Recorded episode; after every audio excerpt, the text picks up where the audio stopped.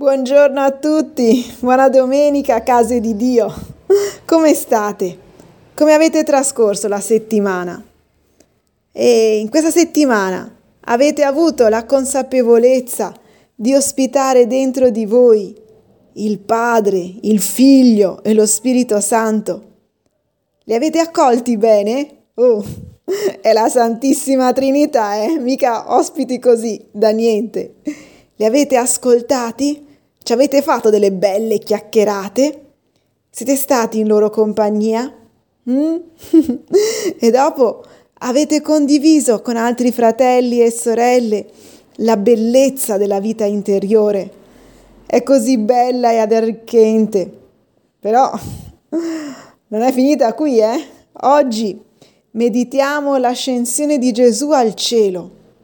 In realtà Secondo l'Evangelista San Luca, Gesù è asceso giovedì scorso, 40 giorni dopo la risurrezione, ma la Chiesa italiana ha deciso di festeggiarla oggi, domenica, in modo da poter dare la possibilità ad un maggior numero di persone di poter partecipare alla messa, speriamo. ma tornando a noi, Gesù ascende al cielo 40 giorni dopo la Pasqua. Eh, questo numero 40 ritorna. Vi ricordate quando parlavamo della Quaresima? Che il numero 40 è un numero simbolico. È un, significa è il tempo necessario per... Eh, Gesù rimane con i suoi discepoli 40, dopo la risurrezione 40 giorni per prepararli a vivere sotto la guida dello Spirito Santo e senza la sua presenza fisica, ma con un altro tipo di presenza, sempre reale. Eh? Ma secondo te, poi, perché Gesù ascende al cielo? Perché se ne va in cielo? Poteva benissimo rimanere qua. C'è tanto bisogno di fare del bene, poi lui, ta con un miracolo risolve tutti i problemi. Invece no, zac, ascende al cielo. E... Ma perché? Tutto ciò che lui fa è a nostro favore. Che giova a noi, alla nostra vita, che lui sia asceso al cielo? Pensate ad un genitore che sta sempre appiccicato al figlio, gli risolve ogni problema sempre là, fisicamente presente. Che tipo di figlio avrà? E che anche che messaggio dà al figlio? Eh, viene fuori una persona insicura che pensa di non poter andare avanti senza avere la presenza fisica del genitore sempre accanto. Una persona anche incapace di tirare fuori il meglio di sé, perché non ha sfide, perché tutte le sfide gliele risolve il papà o la mamma. Gesù no, Gesù non fa così con noi. Ma secondo te, come ti vuole Gesù?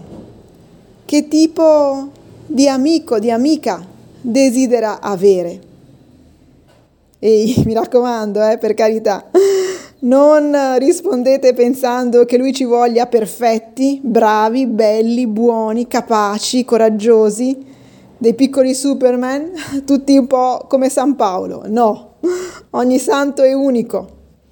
Gesù ti vuole esattamente come sei, eh? come sei, tirando fuori il meglio di te.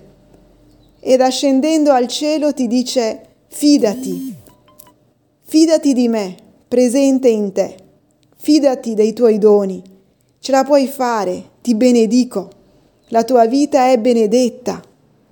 Vivi e manifesta il mio amore per te e per l'umanità, amando come io ti amo. Eh, che bello. Poi un'altra cosa. Gesù ascende al cielo con il suo corpo, eh? Mica l'ha lasciato qua. Noi crediamo nella risurrezione dei corpi, perché il nostro corpo è importante. Gesù sta davanti al Padre con le mani ferite, ma anche con tutti i suoi capelli, la sua barba, i, tutti i suoi peli, la sua pelle, tutto, tutto ciò che è corpo sta con lui in cielo.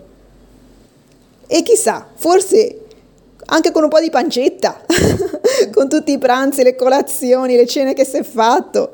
Subito vi ricordate, è detto mangione e beone, chissà, non, non penso che avesse un fisico da bodybuilder, con la tartaruga sull'addome. Eh, eh, e lui sta là così, anche con la pancetta forse, perché il corpo, il tuo corpo, ha la dignità del paradiso. Hai un corpo paradisiaco. Ma tu, che rapporto hai con il tuo corpo? Come lo tratti? Lo ami?